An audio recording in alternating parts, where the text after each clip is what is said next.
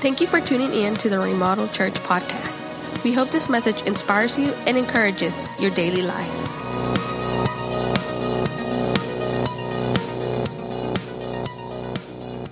Luke chapter 10. We're going to read verses 25 through 37.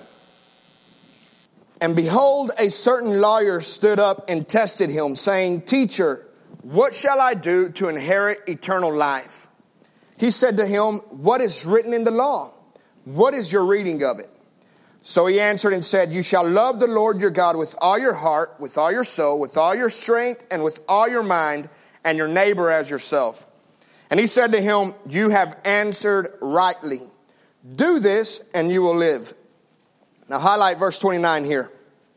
But he, wanting to justify himself, said to Jesus, And who is my neighbor? Then Jesus answered and said, A certain man went down from Jerusalem to Jericho and fell among thieves who stripped him of his clothing, wounded him, and departed, leaving him half dead. Now by chance, a certain priest came down that road, and when he saw him, he passed by on the other side. Likewise, a Levite, when he arrived at the place, came and looked and passed by on the other side. But a certain Samaritan, as he journeyed, came, came where he was, and when he saw him, he had compassion. Highlight compassion. So he went to him and bandaged his wounds, pouring on oil and wine, and he set him on his own animal, brought him to an inn and, looked, and took care of him. On the next day, when he departed, he took out two denarii, gave them to the innkeeper, and said to him, Take care of him, and whatever more you spend, when I come again, I will repay you. So, which of these three do you think was neighbor to him who fell among the thieves? And he said, He who showed mercy on him. Highlight this. Then Jesus said to him, Go and do likewise. Go and do the same. Let's pray. God, we thank you so much this morning for your presence that we've already felt in this place. We ask you, God, that you would move inside of our hearts and inside of our lives. Speak to us this morning. Just bring a fresh word to us this morning. Encourage us and challenge us at the same time. God, help us to understand your word. Help us to receive your word. But God, more than anything, help us to live your word out. In Jesus' name we pray. Everybody says, Amen. Amen. Amen. So this is a story or a parable known as the Good Samaritan. I'm calling today's message the Good Christian. So this is, this is what's happening. First of all, there's this lawyer. What he's trying to do is he's trying to ensnare, he's trying to entrap Jesus or trying to get away with the minimal. He's trying to catch Jesus either contradicting himself or lying or to say something that would go against their culture and their tradition. And so whenever he asked, what do I have to do to get into heaven? The guy already knew, that he had to love God and love people. And so, so then he asked the question, but who is my neighbor? What he's really asking there is not who is my neighbor, not who should I help, but he's really asking who can I exclude out of this? Who can I not, who can I call that's not my neighbor? Or who can I discriminate against? Who can I take out of this equation? Who can I not be nice to? Or who can I be evil to? You see, he was looking for a loophole. He was looking for a way for, to be, um, not completely obedient, but Jesus always seeks complete obedience. And what this man's doing is what so many people in today's age do, is we try to fit the Bible into our lives. In other words, we want the Bible to say what we want it to say. And we want the Bible to be, um, what's the word I'm looking for? Uh, just easy. Right? We don't want it to change us. We don't want it to challenge us. We just want it to fit in right along with all of the things that I like to do. You guys with me? We don't adjust the Bible to fit our lives. We adjust our lives to fit the Bible. And this young lawyer, what he's trying to do is he's trying to fit the Bible into his life. He's hoping that Jesus responds with, well, your neighbor is those that you like and those that you love. Your neighbor is your family. So Jesus goes on and shares this parable. And I'm just going to say, you know, Samaritans, the reason he used Samaritans was because the Jewish people hated Samaritans. They had actually been fighting in wars for hundreds of years. So when Jesus says the parable of the Good Samaritan, it's almost like coming into Arkansas and saying a parable of the good LSU fan. If you're a hardcore Razorback fan, there's just no such thing, right? And vice versa. If you're a hardcore LSU fan, don't boo me. So that's, what Je- that's why Jesus uses the parable of the Good Samaritan. Because in the eyes of the Jewish, the Samaritan was always the bad guy, never the good guy. And when Jesus begins to share this parable of this man that was walking on this journey from Jerusalem down to Jericho and gets mugged, what they're thinking is he got mugged by Samaritans. And when this priest goes by, the priest is supposed to preacher, the pastor, he's the one that's supposed to help, but he doesn't help. He goes to the wayside. And then a Levite, a Levite in those times were, they were in charge of all of the religious affairs. Most of the times they were, they could be priests or they could be worship pastors, they could be teachers. And so the Levite goes by, this worship pastor, this teacher from Sunday school teacher goes by, and he doesn't help. Hence the Good Samaritan that helped. So again, we're not trying, whenever we read the Bible, whenever we look at the Bible, and when we look at God's Word, we don't see, we don't get to take parts out of it that we don't like. Right? There's a lot of stuff in here, if I'm very honest, that I really, really wish was not in there. Turn the other cheek, that whole thing, I could really do without that part in the Bible, to be honest with you. The whole extend mercy and the whole forgive time and time and time again. When, when they asked, when the disciples asked Jesus, How many times should I forgive? Up to seven times? Jesus says 70 times seven times. In other words, it's limitless. Just keep on forgiving. Don't keep track. Just keep on forgiving. I could do away. I mean, I, I could, I could, it'd be so much easier. You know, if the Bible was just a bunch of God wants to bless you over and over and over, I, I'm going to be honest with you, it'd make Sunday mornings for me a lot easier. It'd make preaching up here a lot easier. Because I've noticed every, every now and then, whenever I got to be a little bit more difficult, sometimes I don't, I don't get the smiles that I like to get. And I've been wondering if maybe that's why I don't get the amens, and Cynthia has to put in the announcements. But we don't manipulate the Bible to fit our lives. We adjust our lives to fit what the Bible tells us. So, whenever Jesus starts talking about this path or this road from Jericho down to Jerusalem or from Jerusalem to Jericho, it was about a 17 mile stretch on the side of this cliff. And it was very well known that you don't travel that way alone. Because there were caves, and in these caves, thieves and robbers would hide, and they would come out if you were alone, especially. They would come out, they beat you, they take your stuff.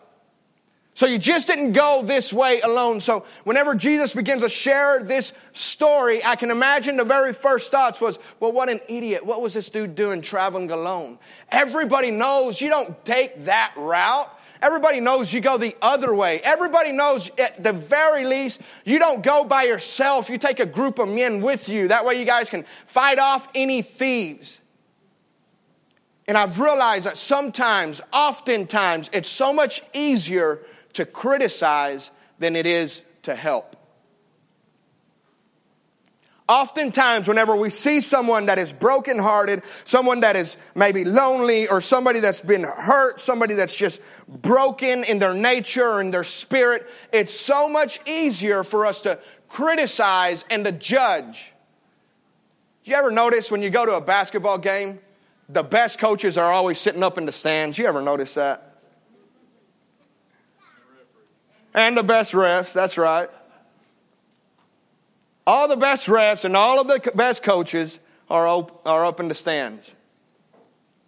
Everybody sees the walk from up in the stands, huh? Oh, what are you, blind blue? Come on. Everybody knows that it was actually a charge, not a block. It's so much easier whenever you're sitting up nosebleed section to sit back and just criticize and judge everything. It's so much easier to sit back and look at other people's situation and said, well, you should have done this and you should have done this and you shouldn't have done that and it's your own fault that you're in your messy situation. It's so much easier to sit back and criticize from a distance than what it is to get in, roll up your sleeves, get your hands a little bit dirty and actually just help. So I can imagine as Jesus begins to share this story of this man who took this road on his way and he gets jumped by these thieves and robbers, I can imagine their minds immediately going to, what an idiot. He should have known. He, should, he, shouldn't have been by, he shouldn't have been going that way on his own. It's his own fault. No wonder why everybody just went around him because it was his own fault. So much easier to criticize from a distance than it is to roll up your sleeves, get your hands dirty, and just jump in and help. Let me tell you what the Bible says. The Bible says, don't allow your heart to be hardened. Psalms chapter 95, it's in your notes, 95 verse 8, just read it at home. Don't allow your heart to be hardened. Proverbs uh, chapter 4 verse 23 says, above all things, guard your heart because from it flow the issues of life.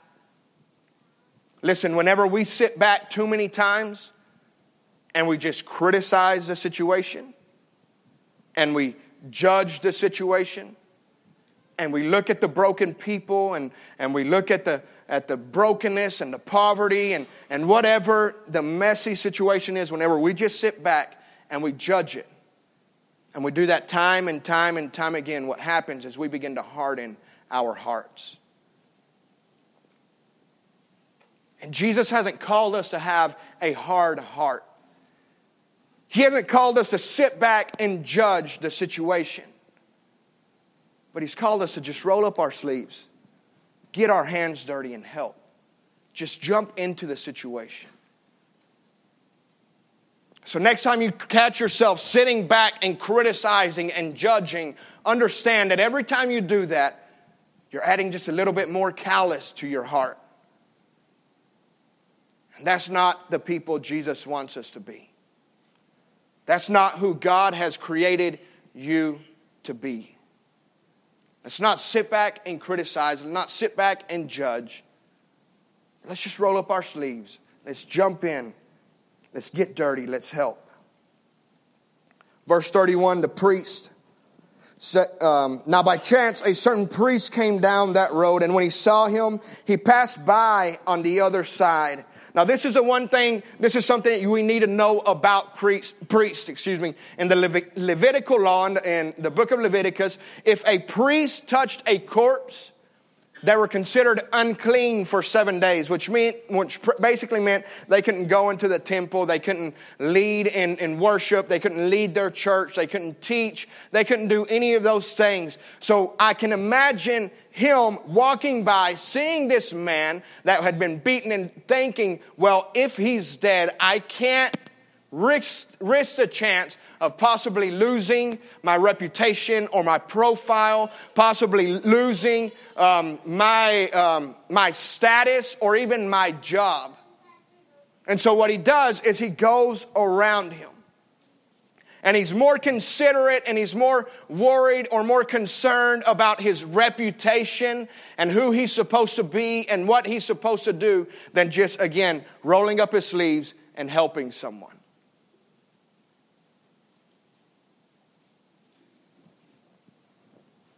I want us to go, keep something there in, in Luke chapter 10 because we're going to be we're going to be coming back. But I want you guys to go to Luke chapter 5.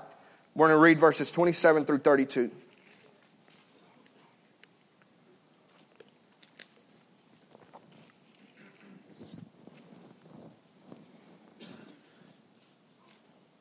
After these things, he went out and saw a tax collector named Levi sitting at the tax office.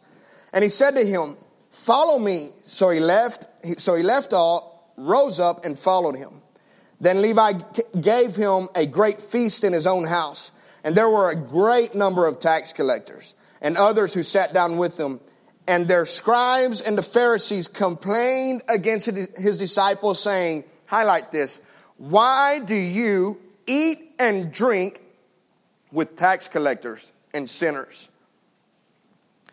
Jesus answered and said to them, highlight this verse, those who are well have no need of a physician or a doctor, but those who are sick, I have not come to call the righteous, but sin- sinners to repentance. Sinners were and sinners are attracted to Jesus. Proverbs chapter 14 verse 4 says this, says that where there are many oxen, the barn is dirty. Or where there are no oxen, the barn, the stables are clean. There is no ministry without a mess. No mess, no ministry is basically what that proverb is saying. And we have to ask ourselves if sinners aren't attracted to us, are we very much like Jesus? Now, listen, once we begin to walk with Jesus and once we begin to follow Jesus, our habits should change, will change if we're following Jesus. And sometimes that means cutting out some relationships in our lives. But we have to understand that light can only shine where? In darkness. Light can only shine in darkness. So if you don't have anybody in your life that you hang out with that is not a follower of Jesus, then you're not very much like Jesus. You guys with me? So Jesus didn't call us to be the church and to just be like in a bunch of little holy huddles. Amen. And just talk uh, Christianese to each other.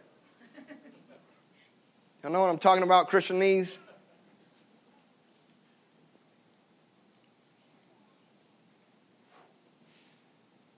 We have to be attracting others to us. Now, listen, it's a completely other thing if at work you blend in with everybody. Jesus isn't calling us to do that either. He's calling us to be light in darkness, not to just go ahead and be dark in darkness. But we have to ask ourselves a question. We honestly have to ask ourselves a question. Are people attracted to me? People outside of the church, people that don't follow Jesus, are they attracted to me? Because the goal is the ultimate goal is to lead others to Jesus. And we can't lead others to Jesus if there's no others around us. The goal is hopefully to love Jesus so well and love people so well that that intrigues someone and they ask us a question every now and then or they just say, I want to be like you. So the scribes and the Pharisees, they criticized Jesus and his disciples. Why are you eating and drinking with, with sinners? Why are you hanging out with them? Don't you know they're supposed to be the outcast? Jesus replies with, I didn't come for the healthy, I came for the sick. Amen. I didn't come for the righteous, but I came for those that can find salvation. And so, unlike this priest, Let's just throw our reputation away. Let's stop worrying about what others might say if we're talking to that individual.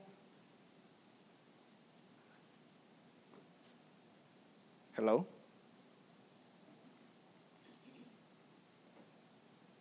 Let's stop worrying what other people would say if we have friends that don't look like us. If we have friends that don't talk like us. If we have friends that don't understand Christianese.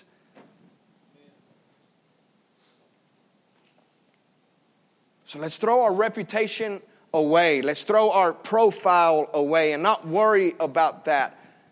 And let's attract people that don't know Jesus. Let's attract all of them to us. As many of them as we possibly can so that we can lead them all to Jesus, so that we can actually be the light shining in the darkness. Verse 32 of chapter 10. Likewise, a Levite or a worship pastor, a Sunday school teacher, likewise, a Levite, when he arrived at the place, came and looked and passed by on the other side. Now, again, Levites, they were in charge of all of the religious duties in, in those times for the entire nation. So this man, this Levite, was somebody that actually wanted to see a change in culture, wanted to see a change in his community. But maybe what his concern was is what many thieves did in those days is they would pretend or they would play the victim. And then once you knelt down to try to help them, they would get up and trap you and beat you up and take your money and take your lunch money and take off. And so maybe what he was concerned about wasn't maybe so much his reputation, but maybe he was concerned about his own comfort. He was concerned about his own safety, wondering, well, what if it's a trap? What if I help this person and he ends up hurting me instead of allowing me to help him? Want us to go to Luke or, or in the first part of chapter 10, sorry, the ver- first three verses. Jesus is getting ready to send 70 other people. Outside of the 12 disciples, he had, he had been training and he'd be speaking to and teaching 70 other people. And he's about to send them out to all of the places that he's going to go so that they can basically prepare a way for him. After these things, the Lord appointed 70 others also and sent them two by two before, before his face into every city and place where he himself was about to go. Then he said to him, said to them, excuse me, the harvest truly is great, but the laborers are few. Therefore, pray the Lord of the harvest to send out laborers into his harvest. Chapter or verse 3. Highlight this. Go your way. Behold, I send you out as lambs among wolves. Talk about a great motivational speech. I'm sending you out as lambs among wolves. What Jesus understood is no one ever changed the world by staying comfortable. No one ever changed the world by staying comfortable. And if we're honest, some of us probably relate to this young man, the Levite, the Bible calls him, who, who maybe, um, again, he, he was more concerned about his safety or his comfort.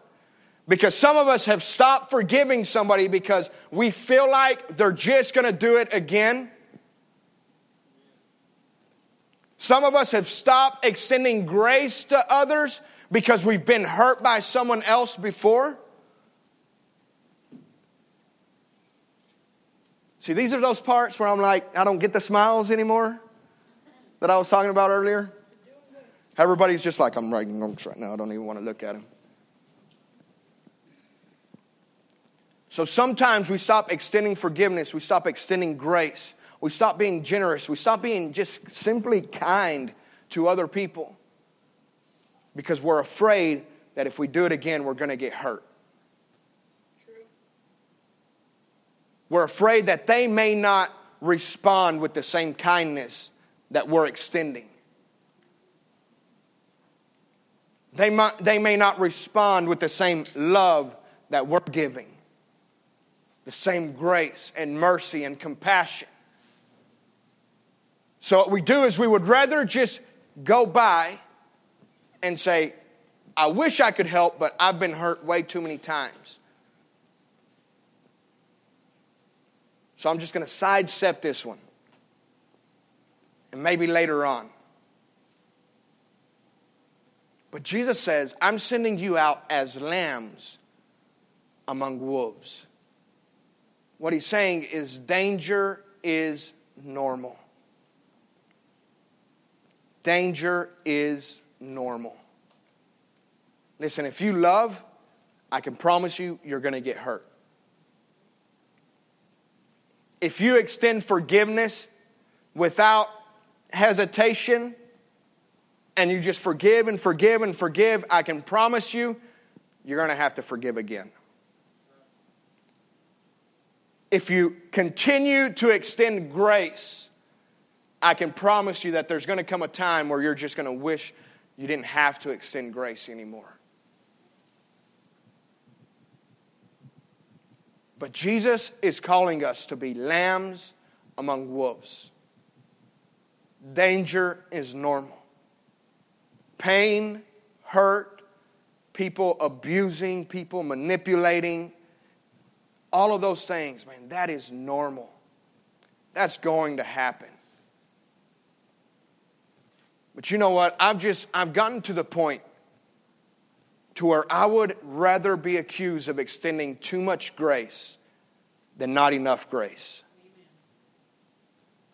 I've gotten to the point to where I would rather be too generous than too stingy. Whenever I get into heaven and whenever I'm staring at God face to face, I would rather Him say, EJ, buddy, you extended so much grace and you were hurt so many times. Come here. Let me hug you. Let me heal you. Than to look at Him and Him ask me, Why didn't you give grace? Why did you withhold forgiveness? Why did you withhold compassion and mercy? And we're all going to be there one day. We're all going to be judged by God Himself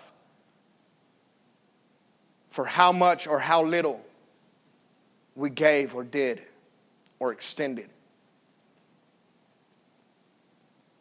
And if I'm going to fail, if I'm going to mess up, and if I'm going to be judged, I would rather be judged by you for giving too much grace than by God for not giving enough grace.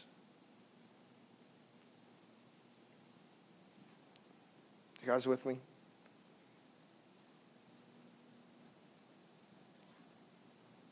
Right there, y'all forgot. Y'all say, "Man, I'm just gonna, just gonna say that." Amen. Now here comes the LSU fan here in verse 33. But a certain Samaritan, as he journeyed, came where he was. And when he saw him, he had compassion. So he went to him and bandaged his wounds, pouring on oil and wine, and he set him on his own animal, brought him to an inn, and took care of him. On the next day, when he departed, he took out two denarii, gave them to the innkeeper, and said, said to him, Take care of him, and whatever more you spend, when I come again, I will repay you. Nothing was expected from the Samaritan man. He was expected to be the bad guy. I can imagine these men as Jesus is telling the story. I can imagine as soon as they said Samaritan, I imagine their minds going to the worst things possible, thinking, and he ended up kicking them in the face afterward, after he was already down I can imagine them just going to their, their, their, worst thoughts. And then when Jesus says that he's the one that helped, nothing was expected from the Samaritan man, but he's the one that gave the most. I want to be that person. I want to be that person that when, when forgiveness couldn't even be expected of me anymore I still gave forgiveness. When grace could not even be expected, when nobody could ever even understand why we would extend more grace, we still extended more grace. What if we were those people? What if, when nothing else could be expected of us because we had already given so much, we had already forgiven so much, we had already extended so much grace and compassion, we had already been so kind, there's no way they could expect any more. Yet, we still gave more. What would that do to your family? What would that do to your community? If you lived that kind of life, how could that change your life and how could it change your family's life? If you just simply gave even when you, it wasn't expected anymore. If we just continually extended and gave. This last part of verse 35, he says, Take care of him. He's speaking to the innkeeper, the hotel owner. He says, Take care of him and whatever more, whatever more you spend, when I come again, I will repay you. You know what this shows me? This shows me that this hotel owner, this innkeeper, trusted this Samaritan man. He knew that he would repay him. This man had credit inside of his community. And because he had credit inside of his community, that gave him influence in his community. You see, if we want to change our community, if we want to change our family, then we've got to gr- gain some credit with our family. We've got to gain some credit within our community. If we really want to see things change, then we have got to live in a way that our lives resemble Jesus. The Samaritan man, the man that should have been the bad guy in the story, he is the one who re, whose life resembled Jesus the most. And because his life resembled Jesus, he was able to have influence because they gave him credit. They knew that whatever he said he was going to do, they were going to do. They were going, he, he was going to back up his word. So there's three things that I want you guys to do with, with these notes. Write these down at the bottom or to the side. I ran out of room. I didn't have enough space to put them. I didn't want to go down to font 10 because it was just hard to read. So, three things that I want you guys to write down in your notes that we learned out of this story. Number one is help everyone that you can. Help everyone that you can. Do for one what you wish you could do for all. Help everyone that you can. If it is within your reasonable power to help someone, help them. Help everyone that you can. Number two is embrace everyone. Embrace everyone. Stop looking for reasons to exclude people and let's start looking for reasons to include people. Yeah? Let's stop excluding people because they're from somewhere else or because they have a different last name or they look differently and they act differently and they speak differently than what we do. Let's stop looking for reasons to exclude Let's start looking for reasons to include. Let's embrace everyone. And the third thing is love requires action. Love God with all your heart, with all your soul, with all your mind, and then love people. Love your neighbor as yourself. And love requires action. We have to move. It requires us to move, it requires us to do. It's not just a word that we throw out there, but it's action, it's giving. For God so loved the world that he gave. Love requires action. And I want to challenge you, church, to love your families better than you ever have before. I want to encourage you, church, to love your community, love your neighbor better than you ever have before.